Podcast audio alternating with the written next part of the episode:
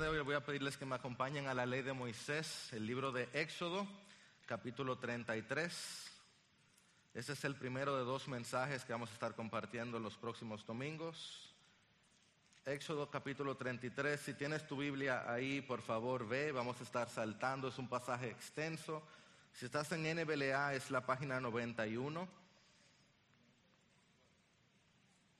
El título del sermón en esta mañana es El peso de la presencia de Dios. Y como mencioné, es el primero de dos mensajes de esta misma porción, Éxodo 33 y 34. Una historia muy conocida por muchos, en la cual yo no puedo dejar de leerla y seguir sorprendiéndome con los detalles que Dios tiene para con nosotros. Si ya tienes tu Biblia ahí abierta, la puedes abrir en tu celular, va a estar en pantalla también, pero acompáñame, si la tienes en tu celular o la tienes en físico, acompáñame. Éxodo 33, si la tienes abierta, di conmigo amén. Éxodo 33, esta es la palabra de Dios. Entonces el Señor dijo a Moisés, vamos bien, Dios ha hablado, gloria a Dios, Dios sigue hablando.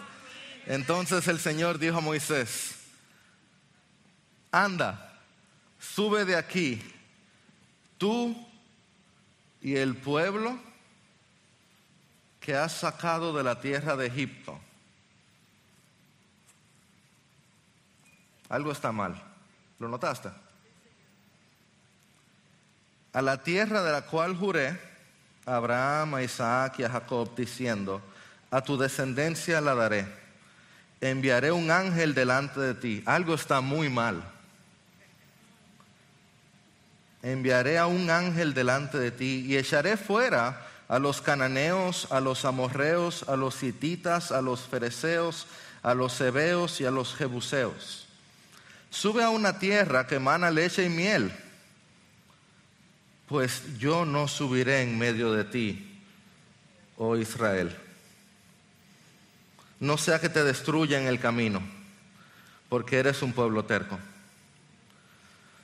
Cuando el pueblo oyó esta mala noticia, hicieron duelo y ninguno de ellos se puso sus joyas, porque el Señor había dicho a Moisés, dile a los israelitas, ustedes son un pueblo terco. Si por un momento yo me presentara en medio de ustedes, los destruiría. Ahora pues, quítense sus joyas para que yo sepa qué he de hacer con ustedes. A partir del monte Oreb, los israelitas se despojaron de sus joyas. Moisés acostumbraba a tomar la tienda y la levantaba fuera del campamento a buena distancia de éste, y la llamó la tienda de reunión. Y sucedía que todo el que buscaba al Señor salía a la tienda de reunión que estaba fuera del campamento. Cuando Moisés salía a la tienda, todo el pueblo se levantaba y permanecía de pie, cada uno a la entrada de su tienda, y seguía con la vista a Moisés hasta que él entraba en la tienda. También, cuando Moisés entraba en la tienda, la columna de nube descendía y permanecía a la entrada de la tienda y el Señor hablaba con Moisés. Cuando todo el pueblo veía la columna de nube situada a la entrada de la tienda de reunión, todos se levantaban y adoraban, cada cual a la entrada de su tienda. Y el Señor acostumbraba hablar con Moisés cara a cara. Bendito sea Dios, como habla un hombre con su amigo. Cuando Moisés regresaba al campamento, su joven ayudante Josué, hijo de Nun, no se apartaba de la tienda. Entonces Moisés dijo al Señor, todavía hay gracia y esperanza, hay alguien hablando con el Señor. Mira, tú me dices, haz subir a este pueblo, pero tú no me has declarado a quién enviarás conmigo. Además, has dicho, te he conocido por tu nombre y también has hallado gracia ante mis ojos. Ahora pues, si he hallado gracia ante tus ojos, te ruego, te ruego que me hagas conocer tus caminos para que yo te conozca y halle gracia ante tus ojos. Considera también que esta nación, ¿qué dice?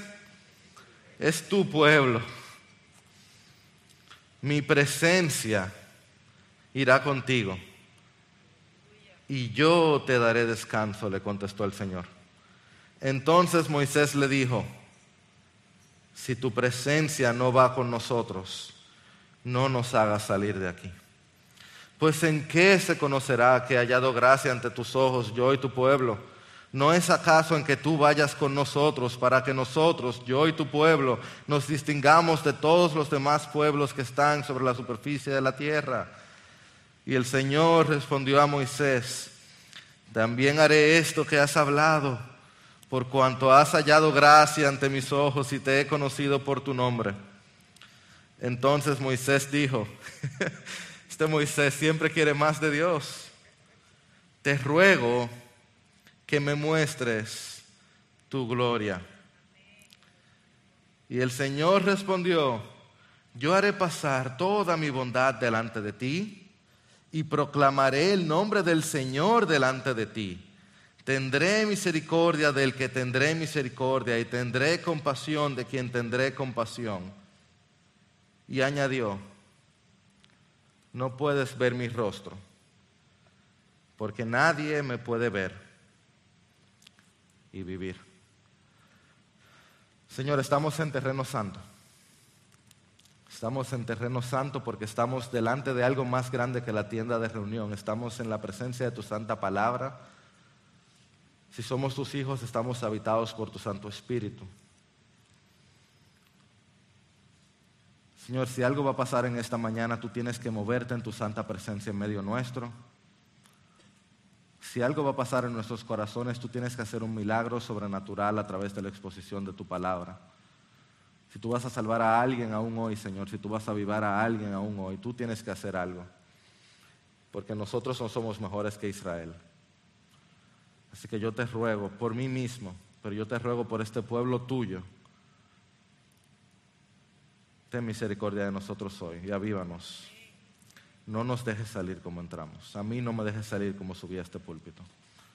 Para gloria de tu nombre, tu nombre glorioso. Amén. Y amén. Vayan ustedes, pero yo no voy. Así inició el texto que acabamos de leer. El capítulo 32 es uno de esos capítulos que dan mucho dolor de leer. El capítulo anterior al que leímos hoy. Porque fue un momento que debió ser de mucho gozo. Moisés subió al monte, Dios le da los diez mandamientos, una serie de mandatos, le da las tablas de piedra. Y mientras Dios y Moisés están teniendo este tiempo de intimidad, el pueblo de Israel se quedó aquí debajo en las faldas del monte. ¿Y qué fue lo que hizo? ¿Se acuerdan? Un becerro de oro. Y Dios le dice que no hizo Moisés subir rápido al monte cuando ya el pueblo de Israel empezó a armar un becerro. ¿Y quién fue parte de los que organizó este becerro de oro? Aarón, el que sería el sumo sacerdote, el hermano de Moisés. Este es un patrón que el pueblo de Dios repetiría muchas veces. Tan pronto siente que Dios está lejano, empiezan a hacer su voluntad Tan pronto el líder de Dios o aquel que los acercaba a Dios lo sentían lejano, Israel se devolvió de inmediato a sus dioses de Egipto. En vez de esperar a Dios, en vez de esperar a Moisés, ellos empezaron a idolatrar. Y en ese momento, Moisés intercedió por el pueblo. El capítulo 32 muestra a Moisés orando por el pueblo. Y dice, Señor, no, no los desaparezcas, Moisés le dice, Dios le dice, mira, yo te desaparezco Israel y yo empiezo de nuevo. Ya yo lo he hecho antes, yo puedo empezar de nuevo. De ti yo saco otro pueblo. Y Moisés intercede y Dios decide perdonarlos. Ellos merecían un castigo mucho, mucho, mucho mayor, pero Dios escucha la súplica de Moisés. De hecho, Dios mueve a Moisés a interceder, pero eso es otro tema. Y Dios decide pasar por alto la ofensa de Israel. Pero entonces en el capítulo 33 encontramos lo que Dios decide hacer. Dios dice, yo no los voy a consumir, pero sube tú y el pueblo. ¿Lo notaron, verdad? ¿Cómo Dios habla usualmente de Israel? Mi pueblo. Pero es como cuando un papá está molesto con su muchacho, le dice, mira, el muchacho ese. No, tú y el pueblo. Y luego le dice, yo enviaré un ángel. ¿A quién usualmente enviaba Dios? A mi ángel. ¿O a quién? Al ángel del Señor. Alguien que sabemos por el Nuevo Testamento que no es más que Cristo mismo preencarnado. pero en este momento Él dice, yo voy a enviar un ángel. Es como que Dios le está diciendo a Moisés, este pueblo, este pueblo de Israel es un pueblo absoluta y completamente terco. Es lo que Reina Valera llama un pueblo de dura cerviz. ¿Se acuerdan de eso? Un pueblo de dura cerviz, un pueblo que no aprenda su lección. Ojo, ojo, ojo. Dios es Dios. Él cumple sus promesas. Él no está fallando en nada de lo que Él cumpliera. Él dice, yo voy a cumplir mi parte del pacto. ¿eh? Yo voy a bendecir a Israel, Él dice. Yo soy Dios, yo no cambio. Yo se lo juré a Abraham, yo se lo juré a Isaac, yo se lo juré a Jacob. Yo voy a derrotar a sus enemigos, lo leyeron. Yo voy a, a llevarlos a la tierra.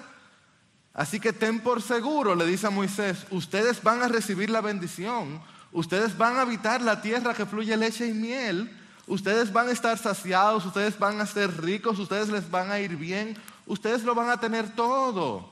Es más, es más, yo les voy a enviar un ángel, ustedes van a tener protección sobrenatural. Ustedes lo van a tener todo menos a mí. Absolutamente todo menos Dios.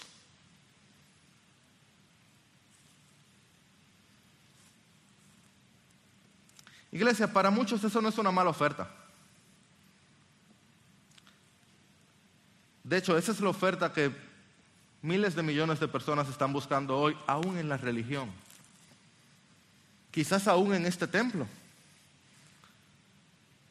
Ese es un Dios a la medida. Ese es el Dios de hoy. Ese es el Dios que tú pides por Uber Eats. Es un Dios que diga, perdón, un Dios de bendiciones sin peticiones. Es un Dios de beneficios sin requisitos. Es un Dios de regalos sin requerimientos. Es un Dios de coronas sin cruz. Y esta es la primera y la única vez que Dios hace esa oferta en la palabra. Satanás la hace muchas veces, pero esa es la primera y la única vez que Dios hace esa oferta en la Biblia. Las bendiciones de Dios sin la presencia de Dios. Solamente ahí Él hace esa oferta. Y Él sabe muy bien a quién le hizo esa oferta. Él sabe por qué no se la hizo a Jairo. ¿Tú sabes por qué? Tú leíste el versículo 15, ¿verdad? Léemelo otra vez. Por eso le dije, quédense con su Biblia abierta. ¿Qué dice el versículo 15? Entonces Moisés le dijo, si tu presencia no va con nosotros, ¿qué dice iglesia? No nos hagas salir de aquí. Iglesia, ¿dónde estaba Moisés cuando él respondió eso? ¿Tú crees que él estaba en Jarabacoa? ¿Tú crees que él estaba en Punta Cana? ¿Dónde estaba Moisés? ¿Dónde estaba Israel cuando él le dijo, si tu presencia no va con nosotros, no nos haga salir de aquí? ¿Quién estaba ahí delante esperando para asesinarlos? ¿Qué estaba arriba de ellos? ¿Qué estaba abajo? ¿Qué tenían debajo de ellos? Arena. ¿Qué estaba arriba de ellos? El sol del desierto. ¿Quién quiere vivir en el desierto? ¿Y qué es lo que le responde Moisés? Señor, yo prefiero morirme en el desierto que dar un paso hacia adelante si tú no estás ahí. Ese es el corazón de un hombre que anhela la presencia de Dios más que cualquier otra cosa. El anhelo de Moisés no era la tierra prometida, era el Dios que prometió la tierra. ¿Tú estás oyendo eso? Yo creo que no. Yo prefiero morirme en un desierto. Si tú estás aquí, porque yo estoy hablando contigo, yo sé que tú estás aquí. Yo prefiero quedarme en esta aflicción por siempre que ir a descansar donde tú no estás. Y tú notaste que Moisés no está hablando en primera persona del singular. Este es uno de los pocos casos donde, gloria a Dios, Israel lo hizo bien. Israel lo hizo bien. Dice, si tu presencia no va con quién? Con nosotros. Yo y mi pueblo, yo y tu pueblo. Y el versículo 4, no sé si lo leyeron, dice que cuando el pueblo oyó esta mala noticia, hicieron duelo. El pueblo completo. Y el versículo 4 en adelante se habla del pueblo completo haciendo duelo. Como que todo el mundo entendió esto. Todo, todo Israel que salió de Egipto por la promesa de llegar a tierra prometida. No crean que fue porque ellos tenían un avivamiento espiritual tan grande que ellos, que, ellos dijeron, bueno, en Egipto somos esclavos, vamos a llegar a tierra prometida. Pero algo sucedió en su corazón, Dios se movió en su corazón, que ellos dijeron, es que, es que Dios es mejor que la tierra prometida y se llenó de duelo el pueblo.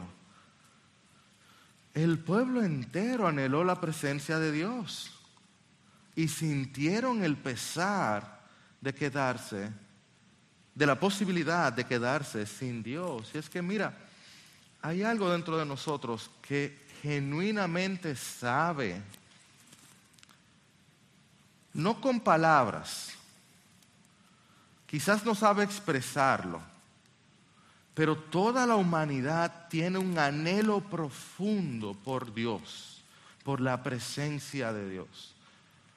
Tal vez no, tal vez no, no sabe expresarlo, no te lo sabe decir así, pero dentro de nosotros toda la humanidad tiene un anhelo profundo por Dios mismo, por su presencia, por su ser.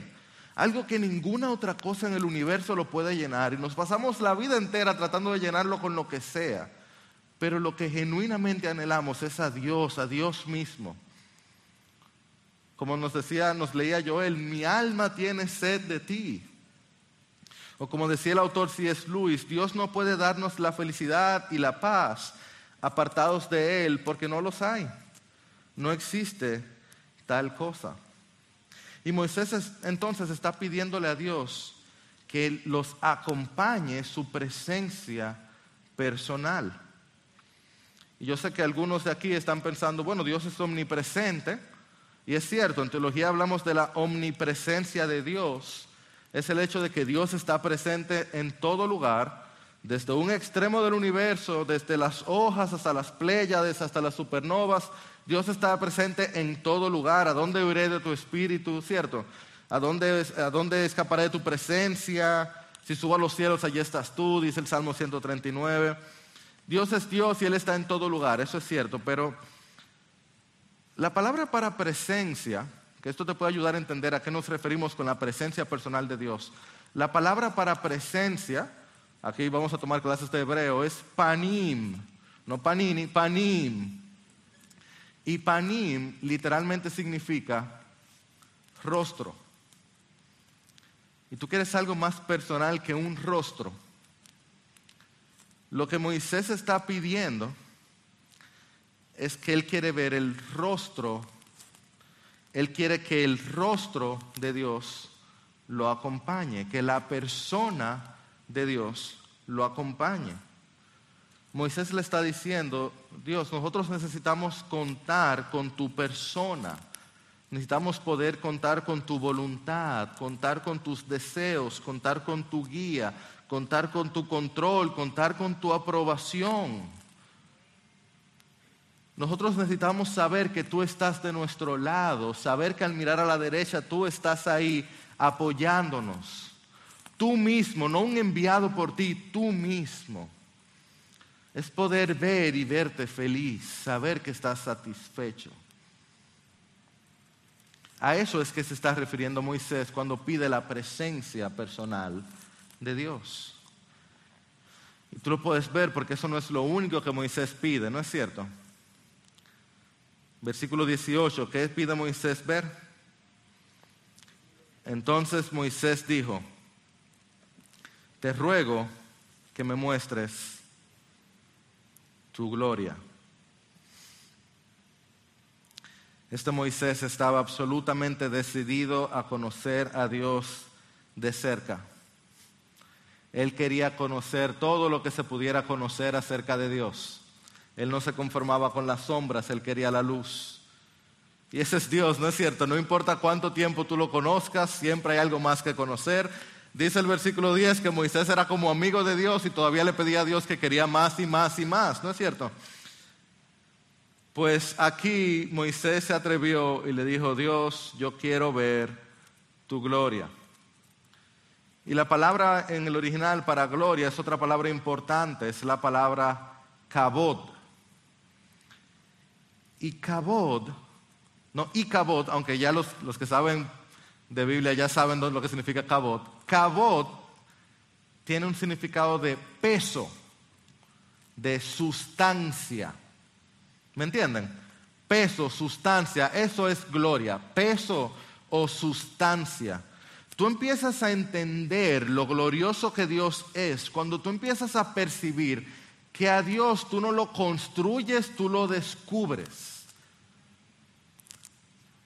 Que no es que tú vas formando una idea de Dios, tú vas identificando o descubriendo la idea de Dios. Que mientras tú más vas echando luz, tú vas viendo más de lo que ya estaba ahí que Dios es algo que ya es, que ya existe mucho antes de que tú fueras a pensar en Él, que Dios es algo sólido, real, pesado, trascendente, no algo etéreo, no algo inventado, no es un concepto, es una persona más importante, pesada que lo que tú pudieras llegar a comprender. No es una idea, no es un pensamiento, no es que nosotros nos inventamos a Dios, es que Él es más real que nosotros. Nosotros no creamos a Dios, Él es el soberano creador del universo. Dios no nos necesita a nosotros en los más mínimos. Él era Dios desde antes de la eternidad, siempre completamente satisfecho en sí mismo, siempre hermoso, siempre glorioso, siempre majestuoso, siempre pesado, sólido, real, trascendente, mientras nosotros necesitamos a Dios aún para respirar. Hermano, la gloria de Dios es tan pesada que si se colocara en una balanza celestial, de un lado, las estrellas y las galaxias y las ballenas y los cisnes y las aves y todo lo que está en las profundidades y en las junglas. Y a eso tú le sumas las maravillas del mundo antiguo y del mundo moderno y la, arquitectura más hermosa. Y entonces se le agrega el amor más grande y más puro de los mejores matrimonios que han existido. Y junto se le pone todas las más hermosas composiciones del amor más hermoso. Y a eso se le multiplica todo el amor más puro de una madre por un hijo recién nacido, todo eso en una balanza. Y del otro lado se le pone un ápice del peso de la gloria de Dios. La balanza no se mueve. La balanza no se mueve. No hay nada, nada, nada en todo el universo que pueda hacerle contrapeso a la gloria de Dios. No hay nada que se compare con la realidad de la existencia, trascendencia e inmanencia de nuestro soberano creador. El mundo entero no es una ofrenda digna de ofrecer con la gloria del Señor y su peso incomparable. Por eso es cuando tú ves la cosa más hermosa del universo, a uno se le sale, oye, gloria a Dios, porque no hay otra cosa que decir. Y alguien decía que el momento más incómodo para un ateo es cuando ve hermosura, porque no sabe a quién darle gloria. Cuando tú empiezas a sopesar la gloria del Señor, es que tú puedes ver por qué Cristo dice que nadie que no esté dispuesto a dejar padre o madre o casa o riqueza no es digno de ser su discípulo. Es que amor tan grande y sin igual demanda toda mi vida y mi ser. Dios es tan pesado, Dios es tan real, Dios importa tanto que todo lo demás todo lo demás entra en un segundo plano. Todo, todo lo demás entra en un segundo plano. Y hay dos o tres que están por ahí detrás que dicen, hmm, esto suena a fanatismo. Jairo, yo pensaba que él era más balanceado, pero es medio fanático también, un fanático religioso. Es lo contrario. Porque es que conocer la gloria de Dios es lo que te libera para poner las cosas en su lugar. Cuando tú entiendes en qué lugar va Dios, es que tú pones las otras cosas en el lugar donde van. Y yo te lo voy a explicar en un momentito bien rápido. Moisés lo entendió muy bien. Por eso Moisés era el hombre más balanceado de todo el Antiguo Testamento. Él, lo entendió muy bien. Por eso David podía danzar. Por eso David podía danzar en su, Él sabía quién Dios era y quién era todo lo demás. Pero bueno, aquí voy. Mira, nosotros, los seres humanos, fuimos creados para adorar. Que en términos prácticos eso tiene que ver con depositar nuestro peso, depositar nuestras cargas, depositar quienes somos sobre alguien más o algo más. Nosotros siempre, siempre, siempre, todos nosotros acudimos a algo o a alguien para que sea nuestro soporte, para que sea nuestra ayuda. Siempre estamos yendo donde algo o alguien para que nos lidere y nos libere. Todos estamos constantemente buscando un Salvador, buscando a alguien a quien darle gloria. Y siempre que ese Salvador no sea Dios, nos termina decepcionando. Y siempre que le damos gloria a alguien que no sea Dios, lo terminamos deformando. O tú no ves, tú no ves el triste final del 99.9% de los artistas y los famosos. Nosotros demandamos demasiado de nuestras parejas y nuestras relaciones terminan en enemistad porque esperamos perfección de un esposo o una esposa que simplemente no tiene suficiente peso como para soportar nuestras demandas. No puede soportarnos. Cambiamos de amistades, cambiamos de trabajo, cambiamos de look, cambiamos de casa. Seguimos todo el tiempo buscando algo o alguien sobre quien colgar nuestras vidas. Alguien que aguante nuestro peso. Alguien que nos dé algo más de peso, trascendencia, valor, sustancia, algo que trascienda el tiempo, algo que nos dé significado, algo que sea glorioso. Y mientras lo hacemos, por eso es idolatría, estamos corriendo de aquel que verdadera y únicamente tiene suficiente gloria como para cargar nuestras cargas. Aquel que verdadera y únicamente es digno de recibir la gloria de nuestras vidas. Aquel que verdadera y únicamente sufrió en un madero para cargar nuestras cargas y nuestros pecados. Nosotros andamos corriendo inquietos de un lado para otro, buscando satisfacción en cosas creadas, mientras nuestro Señor nos dice que busquemos al Señor mientras Él puede ser hallado.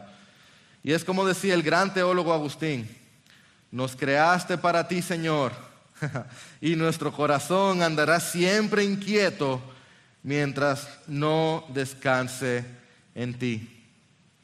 Porque, amado hermano, el punto central es este, neurálgico es este. Dios no necesita más gloria, Él tiene suficiente ya.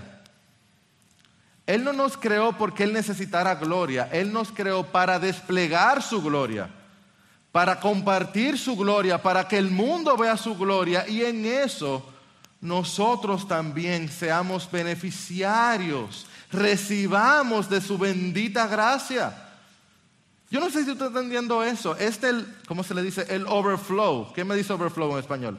Eh, como lo que fluye.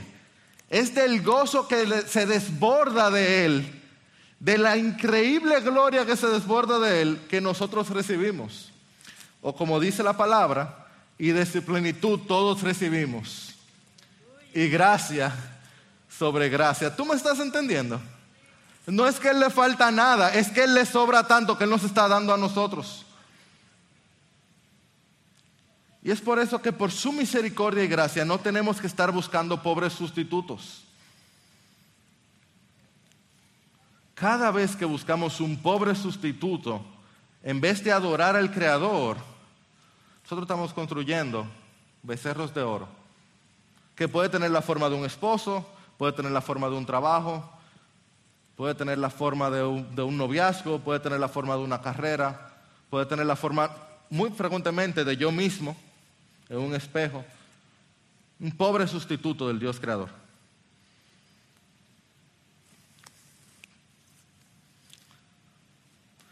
Yo no sé si a ti eso te afecta tanto, pero cada vez que yo pienso en eso, yo me, rompo el corazón pensando, yo soy tan Éxodo 32 que me duele. Dios eterno y yo haciendo becerro de oro. Señor, perdónanos. Entonces, si Dios es Dios y su gloria es tan gloriosa y sobra, y hay suficiente y su presencia es tan pesada, ¿cómo podemos buscarla? ¿Cómo podemos buscarla? Déjame decirte que este no es un seminario de cómo buscar la presencia de Dios y este pasaje no te da todos los puntos para eso. Sin embargo, sí nos dice al menos cinco cosas que deben ocurrir, que deben pasar, si es que la presencia de Dios personal va a ser una realidad en nuestras vidas. No son cinco cosas, cinco pasos que tenemos que hacer. Eso no es. La Biblia no es un libro de autoayuda. Pero sí son cinco cosas que deben ocurrir, que deben ocurrir para que la presencia de Dios sea una realidad en nuestras vidas. Y la primera es, la primera, la fundamental, la sine qua non, la que no puede fallar, es que Dios tiene que estar dispuesto a ser hallado. Para que la presencia de Dios sea una realidad en medio nuestro, Dios tiene que querer. Nosotros no podemos obligar a Dios a hacer nada. Dios es Dios, nosotros somos nosotros. Si Dios dice no, se acabó allí.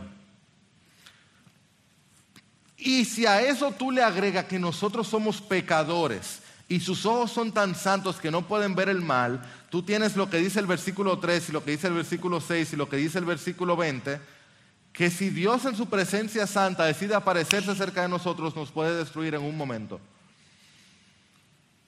Tú tienes un Isaías 6:5 ocurriendo cada momento. Ay de mí porque perdido estoy. Eso es algo que tenemos que recordar. Al, fin y al cabo, Dios tiene que querer. Dios tiene que querer.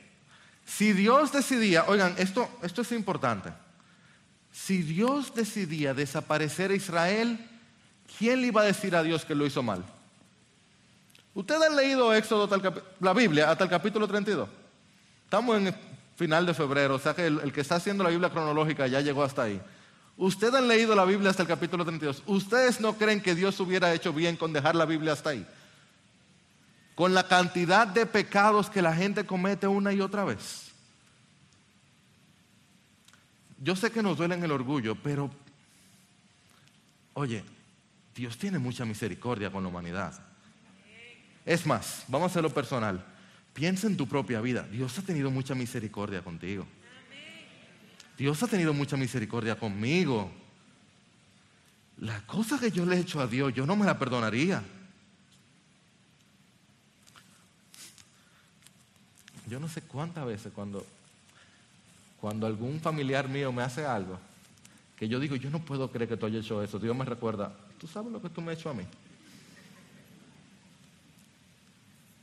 ¿Algún papá le ha pasado? No me quiero sentir solo. Levántame la mano si algún papá le ha pasado para yo no sentirme solo. Ok, hay dos o tres que le ha pasado. Gracias, hermano. Ahora, esto es como un adelanto de la segunda parte de este sermón. Esta es la parte para mí más increíble, si le soy totalmente honesto delante de la presencia del Señor, de toda la Biblia. Dios tiene un deseo profundo de estar cerca de nosotros.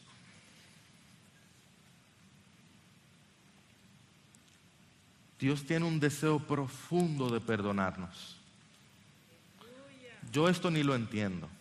Lo he, estudiado bastante, mi esposa es testigo que aún ayer estábamos teniendo una conversación extensa sobre este tema. Pero Dios ha atado su gloria a su bondad.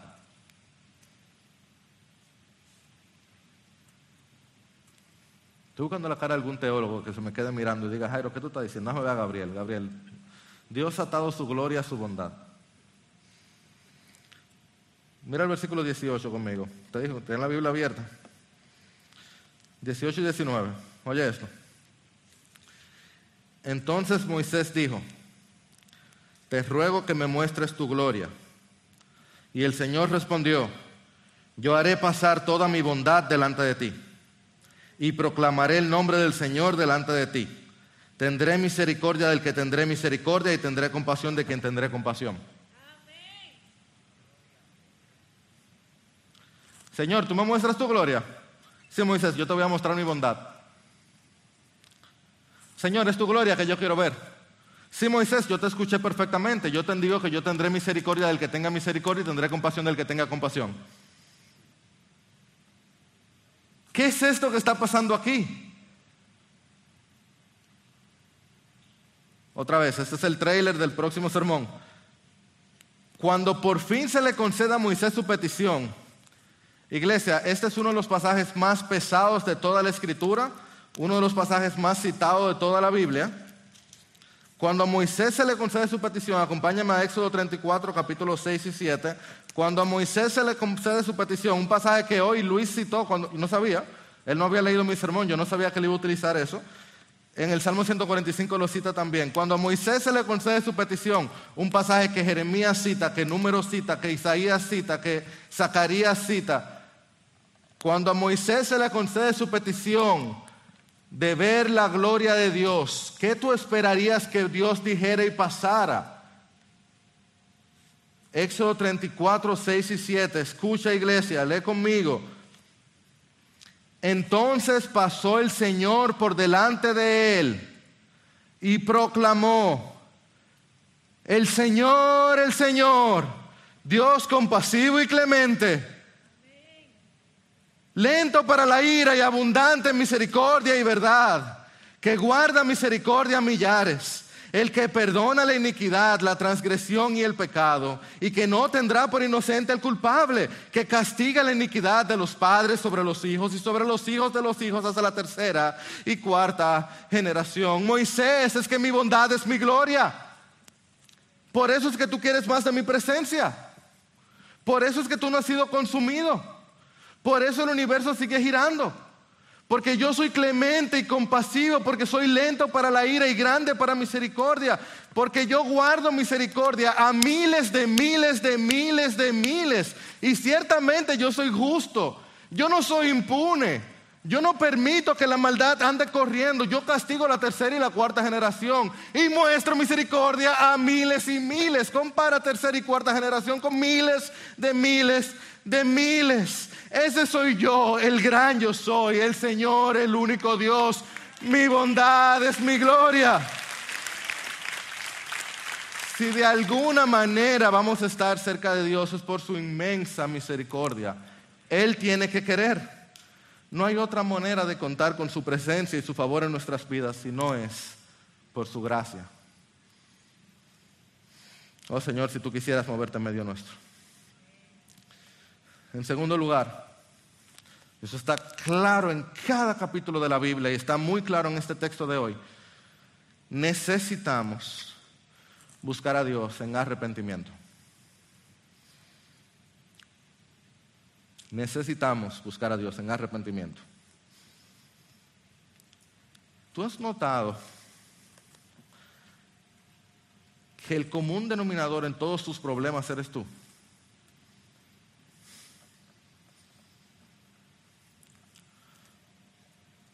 Solo en Cristo eso no fue el caso. Solo en Cristo los problemas le venían de afuera. Pero en tu vida, aun cuando tu problema viene de afuera, tú lo empeoras. Bueno, quizá tú no, yo sé que yo sí. Nuestro problema es nuestro pecado. Nuestro verdadero problema, serio, serio, serio, es nuestro pecado. Es nuestro pecado la principal razón por la que nos alejamos de Dios también. Fue el pecado de Israel lo que alejó a Dios de Israel también. Y por lo que ellos se alejaron de Él primero. Y este texto entonces nos muestra claramente que para buscar a Dios hay que buscarlo en arrepentimiento. Esa es una palabra que no podemos perder de nuestro vocabulario. Iglesia, que nuestros hijos no se pierdan esa palabra. Y lo vimos del versículo 4 en adelante. El pueblo sabía que había pecado y sentía el peso de su pecado. Y dice el texto que ninguno de ellos se puso sus joyas. Y dice el versículo 6 después, a partir del monte Oreb, ¿qué dice? Los israelitas se despojaron de sus joyas. Y aquí hay una simbología interesante, no puedo meterme en todos los detalles, pero las joyas en general son las muestras de un pueblo que está en altas. Israel era un pueblo que estaba en bajas. Lo que ellos estaban mostrando de manera externa era lo que había ocurrido en ellos de manera interna. Ellos sabían que este no era un momento de gozo y alegría, este era un momento de dolor y quebrantamiento. Esta es una muestra externa de su arrepentimiento interno. Interesantemente, aquí tú notas que pasó algo profundo en el corazón de Israel, por lo menos en este momento, porque en el versículo 5 Moisés les dijo que se quitaran sus joyas, es una palabra única, pero en el versículo 6 dice que ellos se despojaron de sus joyas, es una palabra diferente. Es como que Moisés le dijo, se la pueden quitar y ellos se la arrancaron. Y dice el versículo 6 que del versículo de ese momento en adelante ellos no volvieron a ponerse las joyas. Fue como que de ese momento en adelante ellos entendieron la gravedad de lo que ellos habían hecho. E interesantemente, en el capítulo 32, Moisés, eh, ex, Aarón le había dicho, miren, quítenle las joyas, las joyas a sus hijas y vamos a hacer el becerro de oro. Estas son las joyas que le quedaban. Con las joyas que le quedaban, en vez de hacer idolatría y un becerro, ellos las despojaron de ellas. Lo que está ocurriendo aquí es que en vez de estar adorando dioses falsos, en vez de estar celebrando su estatus, recuerden que mucho de eso ellos lo recibieron de los egipcios cuando se iban, en vez de estar celebrando su estatus, en vez de estar adorando dioses falsos, ellos están diciendo, nosotros nos arrepentimos de todas estas malas acciones y queremos venir delante de Dios como diciendo, yo quiero empezar de nuevo, yo quiero empezar puro y limpio, yo no quiero volver a esto. Yo me estoy despojando de todo lo que me llevó a adorar mal en el pasado.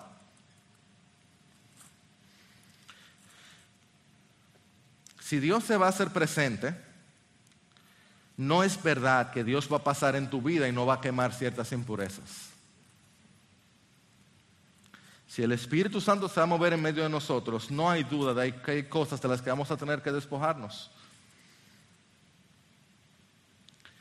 Principalmente tiene que haber un cambio de actitud de corazón. Un corazón que le diga al Señor, Dios, haz lo que tú quieras. Haz lo que tú quieras. Un corazón humilde, recordando que el Señor es glorioso, dice el Salmo 138, y atiende al humilde, pero al altivo conoce de lejos. Así que hermano, ¿de cuáles joyas tú te vas a despojar si tú quieres la presencia de Dios? ¿Cuáles cosas te están llevando a pecar? ¿Qué son esas cosas que tú tienes que dejar de ahora en adelante en tu búsqueda de la presencia de Dios? Si tú de verdad quieres caminar con Dios de cerca, si tú de verdad quieres sentir a Dios presente, si como iglesia queremos sentir a Dios en medio nuestro, ¿de qué tenemos que despojarnos? Recordando que el corazón contrito y humillado, el Señor nos rechazará.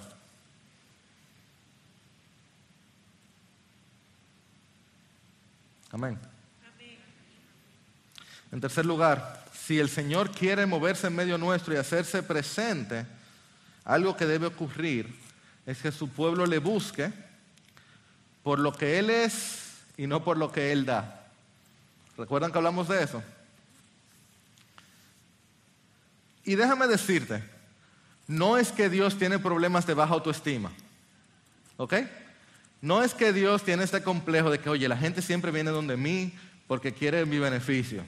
Y Él se siente mal como un jefe que nada más viene donde Él a pedirle favores. Dios no tiene ningún problema con bendecirnos. Él es un Padre amoroso que con gusto nos bendice. Cero problemas con bendecir a su pueblo tiene Dios. Estaba dispuesto a bendecir a los israelitas todavía. El problema es mayor y en gran parte tiene que ver hasta con nosotros mismos. Y te lo voy a explicar ahora. Mira, si nuestro corazón está detrás de las bendiciones de Dios y no del Dios que bendice, entonces nosotros estamos construyendo murallas de arena para detener un tsunami. Estamos organizando muy bien las sillas del Titanic. poniéndonos bien el cinturón para un avión que va a marizar y hundirse. Porque pudiéramos ir donde Dios y pedirle que bendiga nuestros planes, que cumpla nuestras peticiones, que prospere nuestros caminos y que afiance nuestros pasos. Y Él pudiera hacerlo, pero ¿de qué sirve? Si sus pensamientos no son nuestros pensamientos y sus caminos son más altos que nuestros caminos. Más bien lo que Dios quiere es que vayamos y le pidamos, Dios, ¿cuáles son tus planes para nosotros? ¿Cuáles son tus deseos para nuestras vidas? ¿Cuál es tu voluntad para nuestro futuro? ¿Cuáles son tus buenas obras que tú preparaste de antemano para nuestras vidas? Para lo primero, tú sigue el libro de Proverbios. Pórtate bien y tú vas a tener una vida exitosa. Pero para una vida plena tú tienes que conocer a Dios de cerca. Una vida exitosa la logra tú. Cualquier persona que se porte bien puede tener una vida exitosa. Y hasta una buena familia y un buen carro y una buena casa. Pero una vida plena, satisfecha, solo se logra viviendo con Dios de cerca. Y eso solamente se logra caminando en discernimiento de cerca con la mano de Dios, yendo detrás de su corazón, no de su bendición. Amado hermano, hay una diferencia monumental entre creer en Dios y creerle a Dios entre creer en Dios y querer a Dios, entre querer lo que Dios da y querer lo que Dios es. Y óyeme, entre escuchar acerca de Dios y conocer a Dios íntimamente. Y cierro este punto con esto. Muchas veces, muchas, muchas veces en esta tierra, solo el sufrimiento nos permite pasar esa materia. Solo el sufrimiento nos pasa de oidores a hacedores, de buscadores de bendiciones a buscadores al bendecidor. Un cuarto punto, necesitamos buscar a Dios en humildad y contemplación. En medio del pasaje, no sé si ustedes notaron esta tienda, este, esta ah, tienda de reunión, este lugar tan extraño los versículos 7 al 10, no lo voy a leer por cuestión de tiempo, pero los versículos 7 al 10 nos hablan de esta tienda de reunión, ¿lo notaron? Este lugar tan extraño que requería tanta humillación y contemplación de parte del pueblo, una cosa asombrosa, totalmente diferente a lo que nosotros recibimos y buscamos hoy. ¿eh? Y de hecho, esto me habla de otro punto que, que no lo mencioné porque sabía que no me iba a dar el tiempo, pero la presencia de Dios se manifiesta en la comunidad de la fe, no se manifiesta en individuos separados, sino en la comunidad de la fe. Emmanuel es Dios con nosotros, no Dios conmigo. No hay llaneros solitarios de la fe, no hay cristianos sin iglesia. Pero eso es otro punto que está en el texto, pero no me da tiempo a desarrollar. En todo caso, en esta tienda de la reunión se hablaba de que el pueblo entero reconocía de que ellos no eran dignos de que Dios morara en medio de ellos. Entonces había una tienda de reunión que estaba fuera. Nosotros venimos como que Dios y yo, uno a uno, uno a uno. ¿Sabe Dios y yo? El pueblo entero reconocía que Dios no podía hablar con ninguno de ellos y por tanto solo hablaba con Moisés. Y hoy en día cualquiera cree que él y Dios son canchanchanes. Cualquiera de nosotros, no me malinterpreten, yo no soy mejor que ustedes. El pueblo entero reconocía que tenía necesidad de Dios y por eso iban donde Moisés y salían a la tienda. Oigan esto, dice el texto que cuando Moisés salía, oigan esta práctica, cuando Moisés salía a reunirse en la tienda, no sé si lo notaron, dice el versículo 8, si mal no recuerdo, todo el pueblo, así es el versículo 8, todo el pueblo se levantaba, permanecía de pie y seguía a Moisés con la mirada. ¿Tú sabes la humildad que requiere eso? Todo un pueblo parar lo que está haciendo. Moisés va para la tienda, imagínate el sistema que había. Moisés va para la tienda, todo el mundo se para a mirar a Moisés. En expectativa, humildad, contemplación, reflexión, a ver qué va a pasar. Moisés entró en la tienda, todo el mundo regresa a hacer lo mismo, hacer lo que sea que estuviera haciendo trabajando.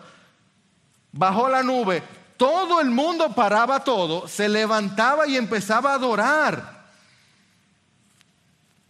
¡Wow! Hoy en día, si estoy un minuto en el banco, estoy con mi celular dándole para arriba a Instagram. Vivimos en una sociedad que es todo así. No hay reflexión, no hay meditación, no hay contemplación. Si me siento a leer cinco minutos me aburro. Pero este pueblo, para tener algún tipo de encuentro con Dios, tenía que pasar horas en proceso ritual con tal de apreciar un poquito de la presencia de Dios. ¿Tú notas la diferencia? Dime si no hemos perdido algo. Si en medio de tanto bulla hemos perdido susurros. Antes de que me acusen, nos acercamos con confianza al trono de la gracia por el sacrificio de Jesús. Bendito sea el Señor. Estamos en tiempo del Nuevo Testamento. Yo cierro mis ojos y oro y me encuentro con Dios. El mismo Dios santo y soberano del Antiguo Testamento. No son dioses diferentes. Tengo un medio diferente que sigue siendo el soberano santo Señor. A través de la cruz me acerco con confianza al mismo Dios.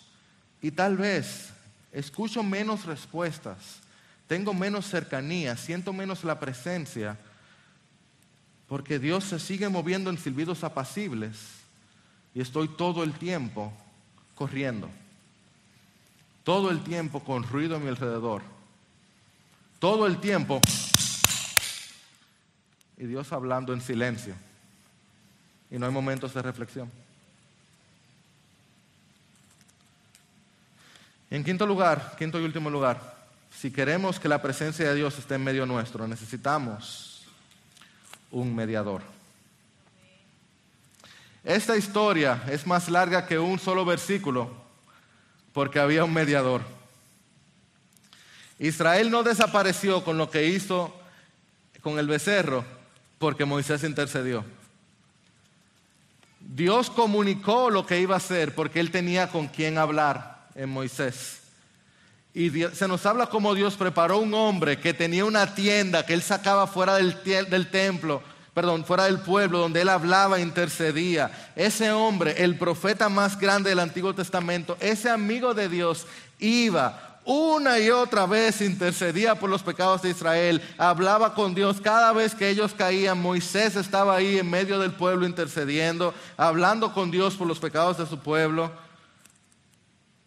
Bendito sea Dios por su mediador Moisés. Gracias a Dios por la vida de Moisés. Oye, gracias a Dios. Y el texto de hoy terminó diciendo que Moisés no era digno de ver el rostro de Dios y vivir. Y si conoces la historia sabes que ese mismo hombre no pudo entrar en ese momento en la tierra prometida por su propio pecado. Pero hoy nosotros conocemos a aquel que vendría después de Moisés aquel que fue, según Hebreos 2, considerado de más gloria que Moisés, aquel en quien vimos su rostro lleno de gracia y verdad, aquel que vino a revelar al Padre, aquel que vino y habitó en medio de nosotros, aquel que fue la presencia misma de Dios en medio nuestro, el mediador perfecto, quien intercede por nosotros, quien ahora nos llama hacia Él en arrepentimiento quien nos buscó a nosotros en nuestro peor momento, quien nos ofrece y nos garantiza su perdón, quien nos llama hacia una vida verdaderamente plena, quien no envía un ángel, quien vino él mismo por nosotros, quien nos revela la gloria del Padre, nos promete una vida preciosa, Jesús nuestro mediador, Dios en medio nuestro. Dime tú, mi hermano, ¿tú no quieres vivir en su presencia? Dime si tú no quieres vivir en su presencia. Y dime tú, mi hermano, ¿hay algo más importante, de mayor peso, de mayor valor que Jesús en tu vida? Acompáñame a orar. Señor Jesús,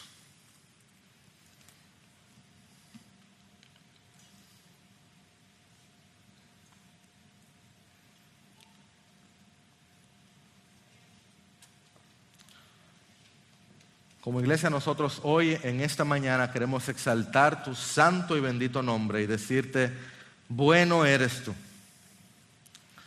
Tú eres hermoso, glorioso, majestuoso, grande, Grande, Señor. Tú has hecho tantas cosas por nosotros. Tú has hecho tantas cosas por nosotros, Dios. Pensar en quienes éramos antes y pensar en quienes somos ahora, no podemos sino darte gracias. Gracias, Señor. Gracias, Señor.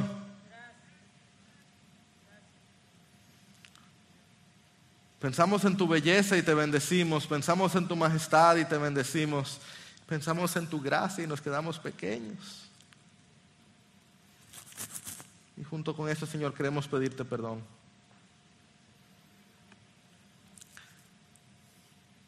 Yo quiero pedirte perdón, Señor. Porque yo he valorado tantas cosas más que a ti.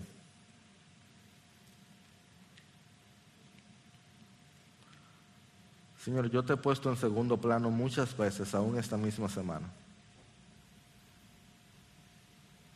Yo te pido perdón, Señor, porque yo cada vez que peco, pero ahora pienso en pecados específicos, que al pecar yo he decidido ponerte a ti en segundo plano. Perdóname, Señor. Señor, perdóname.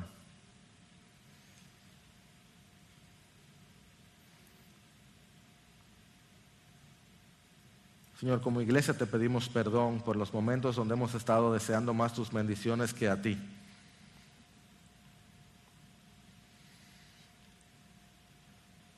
Y te damos gracias porque tú nos has bendecido tanto, Señor. Te damos gracias porque tú no nos has dejado. Tú sigues bendiciendo esta congregación. Sí, tú sigues bendiciéndome a mí. Yo te doy gracias por eso. Pero yo quiero pedirte, Señor, si tú quieres, como tú hiciste con Israel en ese momento, si tú quieres avivarme, si tú quieres avivar esta congregación, y si tú quieres hacerte grande en nuestros ojos y ayudarme a entender, Señor, que tú eres más valioso que cualquier otra cosa. Oh Dios Padre, si tú entregaste a tu Hijo, Hijo, si tú entregaste tu vida, ¿qué otra cosa vale más que tú? Dios, no hay nada ni nadie que se compare contigo. Yo te pido perdón yo te ruego, Señor, yo te clamo que tu presencia sea real en mi vida a partir de hoy. Que sea real, Señor, en esta iglesia. Que esta sea verdaderamente una iglesia que camina en tu presencia, como lo ha sido tantas veces, Señor.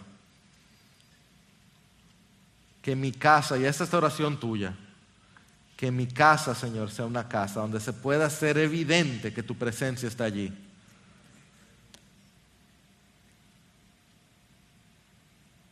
Señor, esta congregación se postra ante ti, te declara como el rey y te dice que nadie tiene más valor que ti.